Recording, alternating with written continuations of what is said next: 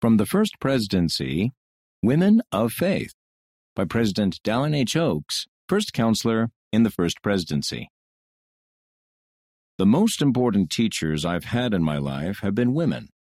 When I was young, my father died, and my mother became very ill when she was studying at a university.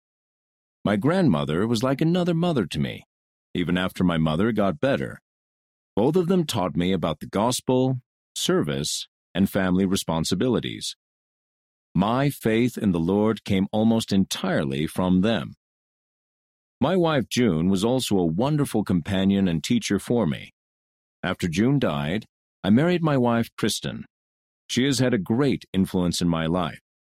I will always be grateful for the faithful examples and teachings of these women. Chastity O. Harris. She was President Oaks' grandmother.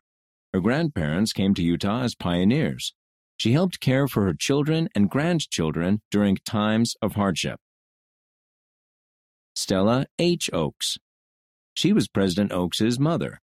She was a teacher and leader and helped many adults graduate from high school. She was also an assistant mayor in her city.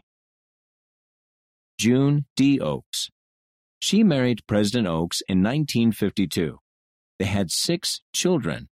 She loved art and helped share it in their city. In 1998, she got sick and passed away. Kristen M. Oaks. She and President Oaks married in 2000.